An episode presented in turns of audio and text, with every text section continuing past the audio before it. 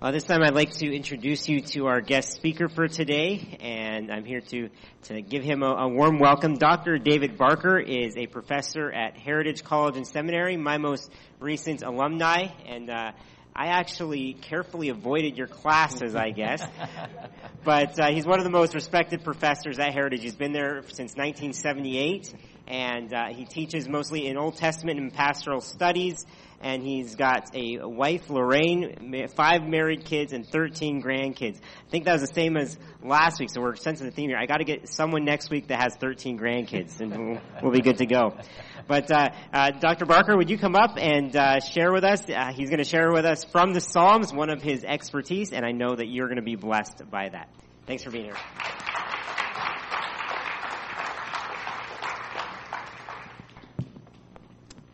Yes, he avoided me. and that is his loss. He needs to know that.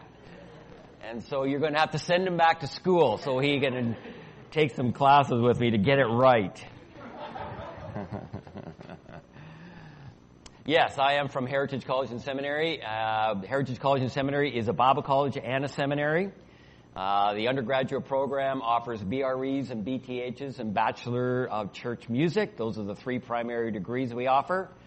Uh, and if you're a high school student or a parent of a high school student and you're looking for uh, a place to go and maybe God is calling you, maybe even just doing a, a one year kind of in between uh, year between uh, high school and the next stage of life, you are more than welcome to come. We do have that a one-year program for students who come after grade 12 and then then go on to wherever else God is calling them after that. That winds that proves to be a really really uh, effective and and good uh, and, and good program. So that's the Bible College. Uh, we have a seminary. Matt's part of that, uh, offering uh, a Master of Theological Studies and a Master of Divinity. Um, and uh, my story and I know we have a number of university students here. Um, my story is um, high school, university, um, not in Ottawa or Carleton, uh, one of your competitors, University of Guelph, and a Bachelor of Science at the University of Guelph, and seminary. Fascinating journey uh, to take a science degree uh, into a seminary. It took me about a year to figure out what this whole th- seminary thing was all about. Um, I hadn't written an essay paper in ages, and now all of a sudden I'm into this, writing these theological papers. Some of those first ones were absolutely disasters. It's a wonder I passed. But, uh, you know, we, we get a number of students who come to us out of uh, a university with a BA or a BSc or some other kind of degree. And uh, inevitably, they prove to be really, really good and effective students. So, something to think about. God may well be calling you into a career uh, that you are tracking on now, uh, but sometimes He does interrupt our path, and that's what He did for me. He interrupted my path. I was pursuing a career in that direction, and some circumstances came into our, uh, my life, our lives, uh, my wife and myself, and it was a, a, complete change in direction. And I haven't recovered, neither has my wife. she thought she was marrying a geologist, and she wound up in middle of the USA in some remote town in north central Indiana while her husband was going to seminary. That, that was two months after we got married. Unbelievable. And she's still with me 40 plus years later. Anyhow, well, so that's a little bit about the Bible College and the seminary. Uh, there's a display out the back. Uh, there's a bunch of pens. Grab one of those, please. I don't want to take them home. And uh, if you've got any questions about what's happening at the school or what you might be interested in, I'd be more than happy to uh, chat with you. I am going to hang around for the potluck. Um, I've got about a six-hour drive home. I think I got to go about the farthest of anybody to get home. And so I might as well get a lunch, free lunch while I'm at it. So I'm going to hang, hang out with you guys here and have lunch before I take off for home. Uh, I live in Kitchener. Uh, and speaking of that, I do know that I am the biggest barrier between you and your lunch.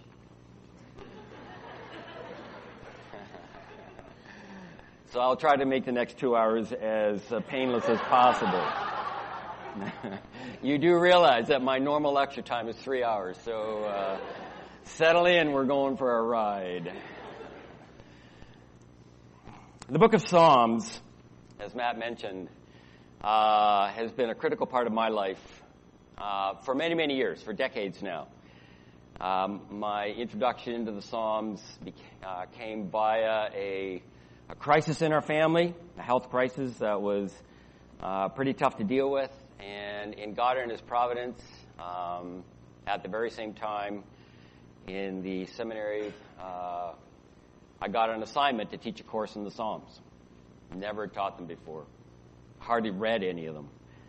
And uh, this began a journey in this book of the Bible that has become the heartbeat of my personal spirituality.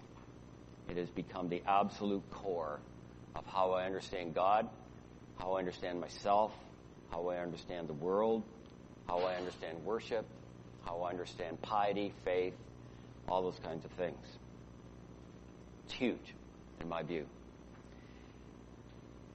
And the wonder, the wonder about the Psalms is that they give us a full orbed voice for worship. I, I, think I heard someone say that you are reading the Psalms during prayer meeting. Bless you. Praise God for that. The Psalms have this breadth of, of response to God. Yes, we know about the praise Psalms. Praise the Lord, praise the servant of the Lord, praise the name of the Lord. We know about those. Uh, we know about the Thanksgiving Psalms. We'll give thanks, Lord, for he is good, his mercy endures forever. We know about those. We know about the Psalms of trust. Lord is my shepherd, I shall not want. We know about those Psalms. They're pretty quick to fire up on the, uh, on the screen or open them in our Bibles or use as an opening doxology for a worship service and that kind of thing. But there are other categories as well. We can talk about royal psalms. We can talk about kingship psalms. We can talk about wisdom psalms.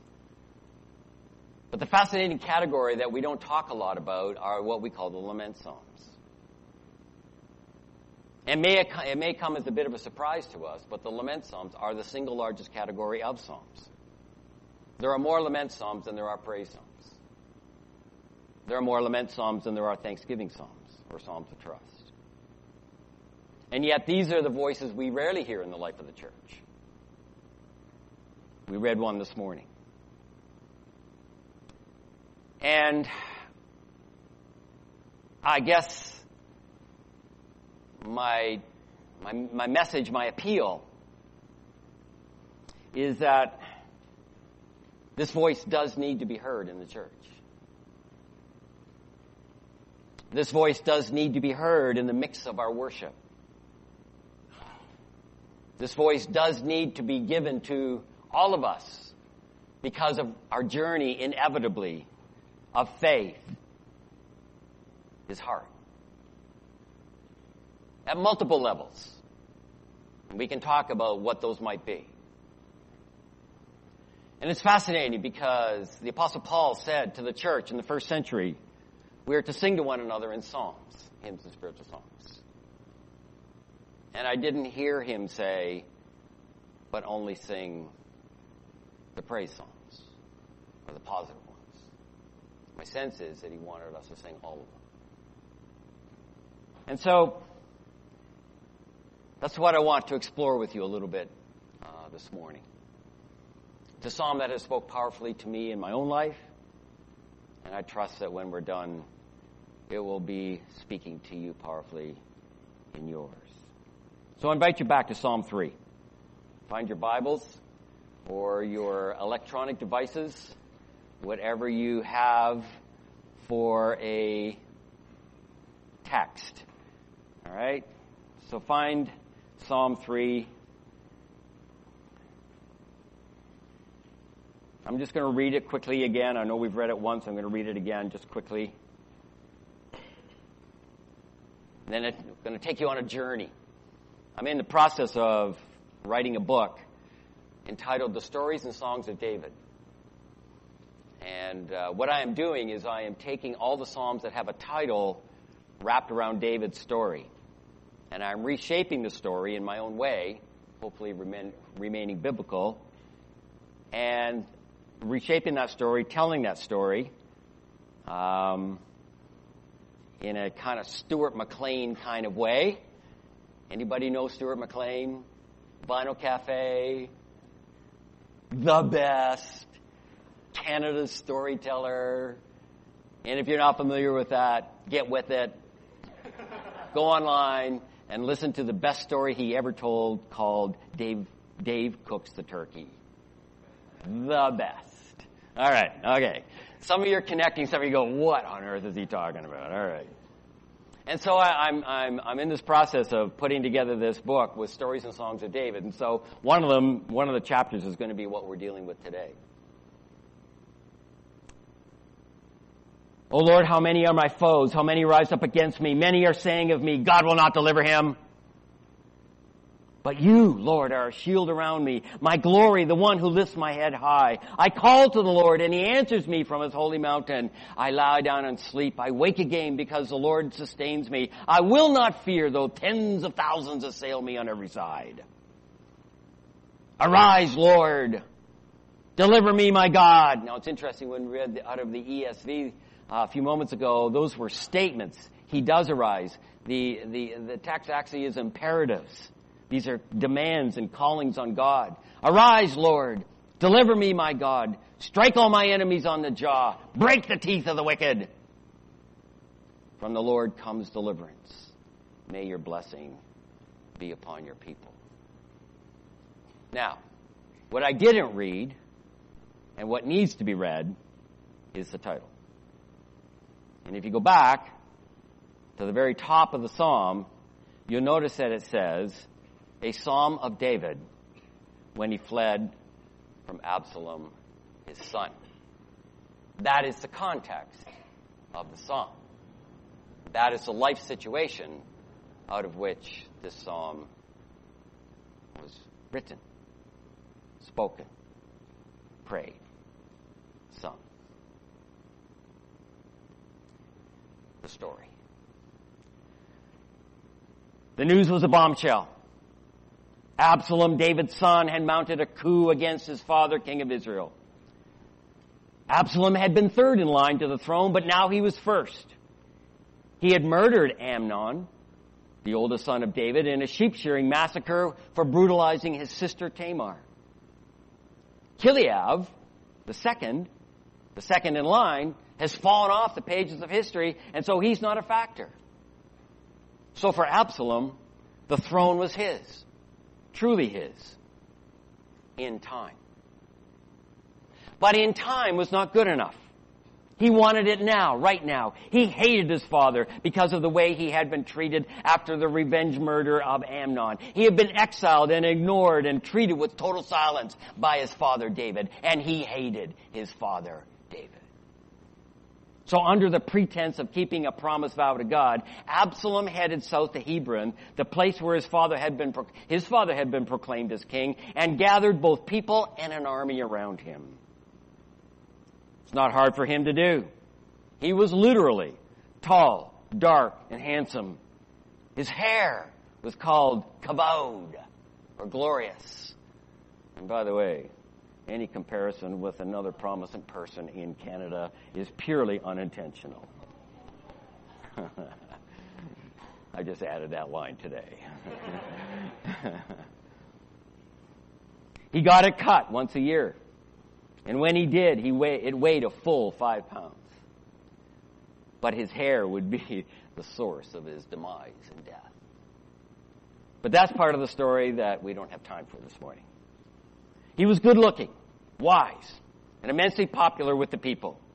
An attractive alternative to his father. And so a messenger has run from Hebron to Jerusalem, Jerusalem, about 20 kilometers with the news Absalom is on his way north to Jerusalem, up to Judean Ridge route, and he is gathering more and more people with every step. So David has a decision to make. Fight or flee. Stay and fight the impostor, his son, or flee and fight another day. Decision, flee and fight another day. And so gathering his household around him, he tells them the situation and begins a hasty and frightened procession eastward, down through the Kidron Valley, over the Mount of Olives, and out into the Judean wilderness towards Jericho and the fords of the Jordan just north of the Dead Sea. Destination? Mahanaim, in the Transjordan area of Gilead. He leaves ten of his concubines behind in the palace to look after things. And that's going to come back into the story. So he's on the run, David. Sleeping in caves, making, uh, and in makeshift tents. He's out in the wilderness, nights of fear, days of looking over his shoulder for the dust of Absalom's army, his family and loyal followers trudging along behind him. And the news from Jerusalem is not good. Absalom has taken over the palace. He has been acclaimed by the populace that stayed behind. His followers now numbers in the tens of thousands, perhaps the hundreds of thousands. And to top it all off, he has put a bed on the roof of the palace where David had seen Bathsheba. And Absalom has openly slept with all of those ten concubines that David left behind just to show that he had the power to do so. But the most devastating part of this is that this was exactly what Nathan the prophet had predicted after David's adultery with Bathsheba. Nathan the prophet had said, this is what the Lord says. Out of your own household I am going to bring calamity upon you. Before your very eyes I will take your wives, concubines for that matter, and give them to one, give them to one who is close to you, and he will sleep with them in broad daylight. You did it in secret, but I will do this thing in broad daylight before all Israel. David's humiliation is complete. David is in a very bad place. He has lost everything, has been publicly humiliated. He weeps, he rages, and he curses. And yes, he curses his enemies. But David is a man of, man of faith. David prays. David turns to his God in desperation and hope.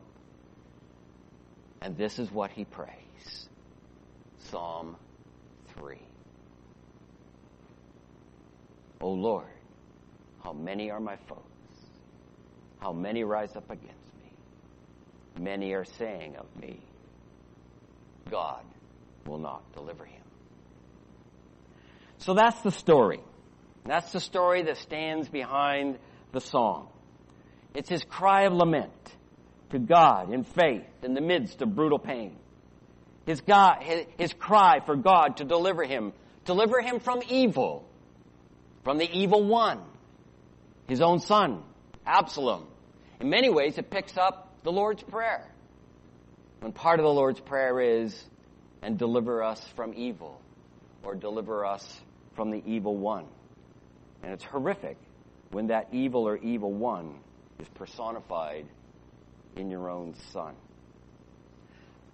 So let's, let's explore the prayer. Let's just have a quick look at and see what's there and see what we can learn about what it is for us to pray such a song in the moment of our pain, of our desolation, our despair, and our struggle with what life brings our way. And by the way, we do need to realize that this psalm goes way beyond David. While it is captured in the story of David, and that sets the background, the reality is that this psalm got into the canon of Scripture. And this song was sung by the congregation of Israel way beyond David. And they imported their own stories. And then it came into the New Testament. And it became the voice of Jesus. It was his song in the synagogue. And then it became the voice of the church in the first century. And as I said, Paul instructed the church to sing the song. And it continues to speak to the people of God in our day and time. So not only was it the song of the first century church, It is a song of the 21st century church. And it becomes our song, it becomes our story, it becomes our response, and it becomes our voice. The psalm starts with what we call, what I would call a cry of despair. He begins with the opening word Yahweh or Lord. Actually, it's a vocative that would say, Oh Lord. And so he is a man of faith. Even though he is going to go into some very dark places, he starts with that reference to his God. He is a man of faith. He is a man of piety. He refers his life back to God, which is a calling on all of us to constantly be referring our lives back to God. But in that referring of life back to God and in that moment of piety and faith coming out of that context, he is brutally honest with God. Three times we see the phrase, how many? And the, it, it, whenever you see something like that in, in, the, in the Old Testament text, and especially in poetry, when you see things moving in three parts like that, it's increasing in intensity and increasing in volume and crescendo. And so you would read it, O Lord, how many are my foes? How many rise up against me? How many are saying of me? And he's increasing his volume and his intensity, and he's crying out to God in brutal honesty. He's bearing his heart. He is saying, Come on, oh God, where are you? What are you doing? Hear my voice. For David, that situation was real. Absalom was on the hunt. Later readers and prayers of that psalm, it all fits into new places and new circumstances. It takes on new applications and new usages. And who that foe now is for you and me in the 21st century, who knows what that could be? It's probably not your son chasing you off a throne in Jerusalem, but it could be a pink slip from work. It could be a doctor's diagnosis that says it's cancer. It could be a tough semester or week at school. Maybe things going sideways at work. Maybe the home front gone bad. Maybe a chronic reality that won't go away. And you know what? That's my story. I don't have time to tell you about that. But the reality that got me into the Psalms in the mid 80s, decades ago, has not gone away. That's why my wife is not with me on this trip. She's at home because she can't make it. Oh Lord. How long? How many? How long? How many? How long? How many? So we are invited into the presence of God with our stories. We're invited to crash the gates with a cry of despair that's raw and real and intense and increasingly loud. And then we hit the first of what these, there are three of them. Selah. We have no idea what that word means. We think maybe it's a kind of amen, but we're not quite sure. But I finally did come up with the answer. And there's a wonderful website. I think some of you already read this. There's a wonderful website that you need to get familiar with. It's called the Babylonian Bee. Ah, yeah, some of you know about it. and I discovered through the Babylonian Bee the absolute final answer to what Selah means. And it was an archaeological discovery that somebody found with a, with a, an inscription that said, dates all the way back to the time of David, that a Selah is an extended guitar solo. So I need someone to come up here, just, just, just rip it, okay? Just come on, just rip it. For about two minutes. Selah. well, the Babylonian bee makes up a lot of stuff, but it's really, really funny. and uh, if you really want some really uh, humorous stuff, a touch sacrilegious at times, but that's okay because I think we need to laugh at ourselves once in a while. Uh, you can check out that website. I have no idea what Selah means. and it's probably, well, you know what? And the interesting thing is, it probably is closer to the truth than we think. Because we do think, okay, uh, so say we don't know what it means, but we do think it means pause and rise. So sort of a pause and then everybody stand together to move into the next part. Now the thing is, there's three of them, so that's a lot of getting up and down. So I don't know quite what that means, but it seems to have that idea of pause and contemplate, and maybe an extended guitar solo would do that well.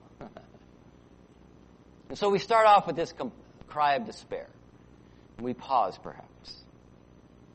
But as in lament psalms, and there's a typical structure to lament psalms that are that comes that's typical for all of them in the uh, in the biblical text, and it, actually there's a, a, a, an ancient Near Eastern it is, uh, structure of lament psalms. Not just Israel used some lament psalms. We have lament psalms from Egypt. We have lament psalms from Assyria and Babylon. And they all follow a basic structure. And inevitably, they start out with an address to the God, then a cry of despair, and then it'll, they'll typically go into some kind of confession of trust. And that's what we have next. A confession so he begins with this cry of despair. Then he goes to this confession of trust. But you, Lord, are a shield around me. And a shield, of course, was that, that, that picture, that, that image, that metaphor for, for protection and strength and, and defense and that kind of thing. My glory, the one who lifts up my head high. In other words, he is saying, Absalom has got his glory. He's gathered thousands of people around him. It's the same word that's used to describe his hair. He's got his hair as glorious kavod. But you, O Yahweh, you, O God, are my glory. So it's a moment of piety. It's a moment of, uh, of confidence and trust. But my glory, the one who lifts up my head, even though I'm on the run, even though I've been dethroned, you are the one who actually exalts me and lifts me up. I don't have to be on that throne. And then he says this, and this is one of the most powerful moments in the song. He says, in the middle of his desperation, out in that wilderness, I call out to the Lord and he answers me from his holy mountain. Now, it's very easy to kind of pass over that quickly and, and, and just kind of say, yeah, that, okay, we, when, when, when we pray, God hears our prayers. Please understand something here. David is in a desperate spot, wondering even if God is around. He says, I call to the Lord, and he answers me from where? His holy mountain. David has just abandoned the holy mountain. Absalom has just taken over the holy mountain. That's where the palace was. That's where the temple was, or the tabernacle in David's day. And he cries out and he says, even though I have had to abandon the location where you dwell, O God, you are still there and you hear my cry. And in David's mind's eye, as he thinks about God, enthroned on the holy mountain, he begins to think about the tabernacle. And he begins to think about the place where God is enthroned in the Holy of Holies. And he begins to think about what that Holy of Holies contained. And it contained a box. It was called the Ark of the Covenant. And on that box, on the top of it, there was blood. Blood that had been taken in once a year by the high priest to bring atonement for his people. And David would have thought of that. There's atonement. There is forgiveness. There is, there is a sacrificial lamb that has brought atonement that will ultimately, and he didn't know that, but ultimately we all know it was fully realized in Christ. And then as he thinks about his God enthroned in the holy mountain of Jerusalem, in that tabernacle and in that box, on that box, inside that box were three things. There was a bowl of manna that reminded David that God had protected and cared for his people in the past. There was a rod, a stick that had budded miraculously, reminding David that his God was a miraculous God. There were two tablets of stone with ten words, ten devarim, written on those tablets of stone, carved into that stone by the finger of God, reminding David that there was an unalterable will of God in the world. And at the end of the box, on each, at each end of the box, there was these, these weird creatures with, with wings that overstretched, overshadowed the box. And they were called cherubim. And these cherubim are the most powerful, frightening creatures that you could have imagined. They had wings and eyes and wheels, according to Ezekiel. But the most terrifying thing about these cherubim was that they had four faces. By the way, at Valentine's, with a little baby whatever sitting on somebody's shoulder shooting bows and arrows and we call them cherubs. Please don't name your kid. hopefully nobody's here is named cherub. All right. These cherubim were terrifying creatures. They had four faces. You can read it in Ezekiel 1, Ezekiel 10, Revelation 4. The face of a lion, the face of an ox, the face of an eagle, and the face of a man. And I guarantee if one of these things came swooping in here right now, we'd all be on the floor in mortal terror. Why those four faces? What were those four faces? The face of the lion, the sovereign of the, of the wild animals. The face of the ox, the sovereign of domesticated cattle. The face of an eagle, the sovereign of the birds of the air. The face of a man, the sovereign of creation, given that sovereignty by God when he was created as the image bearer of God. And so David was reminded by these terrifying creatures at the end of the box with their wings outstretched over the Kaporeth, over the mercy seat, that his God was sovereign. And in some way, shape, or form, he could trust that God. And this is what he says now in verse 5. I lie down and sleep in that wilderness with Absalom in hot pursuit. I lie down and sleep. I wake again because the Lord sustains me. I will not fear though tens of thousands assail me on every side. And we know that Absalom was gathering those thousands. And so God answers David from that place, from the holy hill. While, while David had been dethroned, God was still on his throne. And David derives that comfort and confidence and trust from that. And you and I do too. When things seem to have gone haywire, when our world crashes, God is still on his throne. No, not in Jerusalem, in a tabernacle or temple, but in the heavenly temple, where he speaks to us with those very same voices. You would think that the psalm would end at this point. You would think that David would simply say amen and end the psalm. But again, as typical in lament psalms, often it does not end at the part of trust. The psalm moves on. And in fact, after he has given his cry of despair and his confession of trust, he actually intensifies his appeal to God. He's not done yet. What David has experienced is not some trivial little blip in his faith, in his faith. It is deep, it is painful, it is scorching. And he goes back into lament with even more intensity, and look at what he says. And again, I would argue that these are all imperatives. Not, not indicatives, but imperatives. Commands to God. Arise, Lord. Deliver me, my God. Strike all my enemies on the jaw. Break the teeth of the wicked. Whoa. That's a little intense, don't you think? When's the last time you've told God to smuck your foe on the cheek and break their teeth? Not recently, I, am suspect, I'm suspicious. Some of you are thinking about the person that might you might want that, that to happen to, but all right. Wow. And so now we have, a, we have the cry of despair, we, we have the, the confession of trust, now we have this, what you might call a demand for deliverance.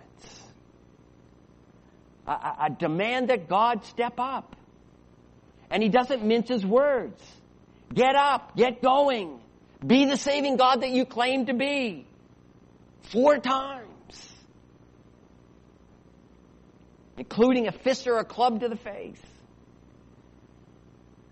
Now that little section in, in, in, in, biblical studies and in Psalm studies, that little, those little, those lines there about the fist or the club to the face, break the teeth, is what we call an imprecation. Sometimes some of you are familiar with imprecatory psalms or imprecations in the psalms. And the word imprecation means curse. And it's rooted in a very important idea in the Old Testament and in the New, namely the, the uh, Abrahamic covenant. And if you remember, when God gave the covenant to David's forefather, Abraham, he said, I will bless those that bless you and what those that what you. I will bless those that bless you and curse those that curse you. What is David doing? He is simply calling upon God to be true to his word in the covenant that he had made with his forefather, Abraham. And he is calling upon God to be true to his word in that Abrahamic covenant.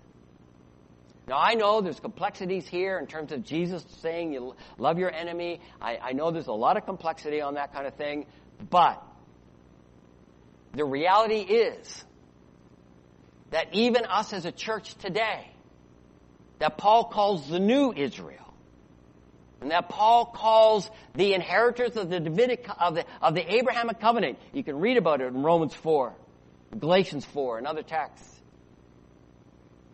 that this actually is a voice that we have. Now, it's not having to do with personal vendettas. This isn't something that we use in our, in our personal ideas. It's not something that we take into our own hands. Vengeance is mine, says the Lord. But we do speak when we are attacked by the forces and people of evil and the evil one as God's kingdom and church in the world. And I think it's very much a communal reality. This is a voice that God has given the people of God to give voice to the call for justice.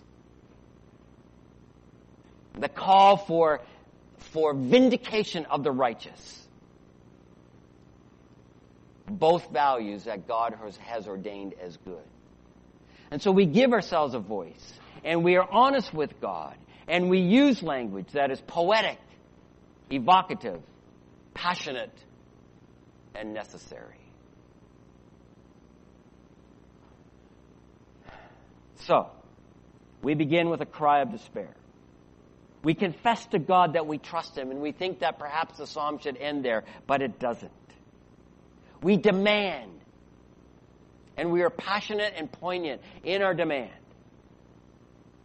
But now we come to the final word of the psalm, verse 8. From the Lord comes deliverance. May your blessing be upon your people. We make our final conclusion of hope and confidence. And it's interesting. Three times in the psalm, the word deliverance is used. Clearly, that is the theme. It's woven through the psalm.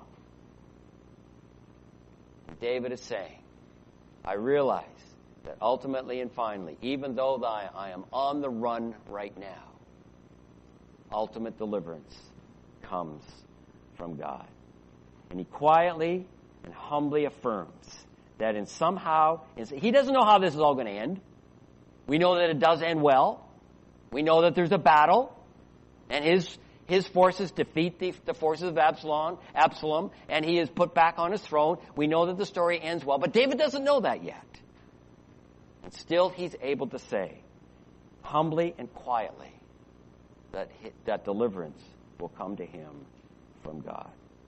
And even though we don't know what the outcome will look like, this is the last word that we sing and we pray. So, as I think about this, as I think about the story behind the psalm, as I think about the psalm itself, these are the thoughts that come to mind. The first one is this Isn't it fascinating? Jesus sang and prayed this song. I find that very intriguing. This was his song. It was the psalm of the synagogue. He grew up singing it and praying it, all of it, with all the passion that, that we have talked about. These are Jesus' words of prayer and worship. And that says something to me. Because we are called to the way of Jesus. And part of the way of Jesus is to sing and pray this psalm and all the rest in the Psalter for that matter. Secondly, a thought that strikes me is that there's amazing good news here. Amazing good news. The victimized, the broken, and the, and the failed and flawed. In a psalm like this, we have a voice. Of victims of violence and justice have a voice. In the pain and passion of this psalm, there's redemption. Redemption in that call and cry and demand and command are there. Redemption in the knowledge that God hears and acts. Redemption that, that we find in the hope that we can find, hope and, and, and blessing from God. And this is good news.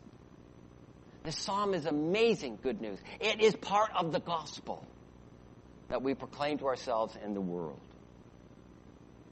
Third thing that strikes me as I think about this psalm is this really changes the way I think about stuff. This changes the way I think about worship. Changes the way I think about my relationship with God and, and, and the openness that I, that I can have and enjoy with God. This is a voice of authentic spirituality. It is the voice of the way of Jesus. This is the voice of what it is to be a disciple and an apprentice of Jesus. And all of a sudden, I'm thinking about spirituality in a whole new way. And unfortunately, a way that's not talked a, talked a lot about in the church. And so, how then do we respond? I don't know you. I don't know your stories. So I can't tell you how to respond. Besides, that's the job of the Spirit, anyhow. It's not my job. And I simply say to you bring your story into this. Allow the psalm to wash over you. Hear it in a new and fresh way. And allow the Spirit to give you the courage to cry and the heart. So, what we'd like to do is the worship band is going to come now and they're going to actually play the psalm through using the words of the psalm. And while they're doing that, I encourage you to keep your Bibles open. And as they're singing and playing Psalm 3, use this as kind of a moment of, you know, what we might call Lectio Divina. And let those words wash over you, follow them in your Bibles, and hear them one more time as we sing and play them for you.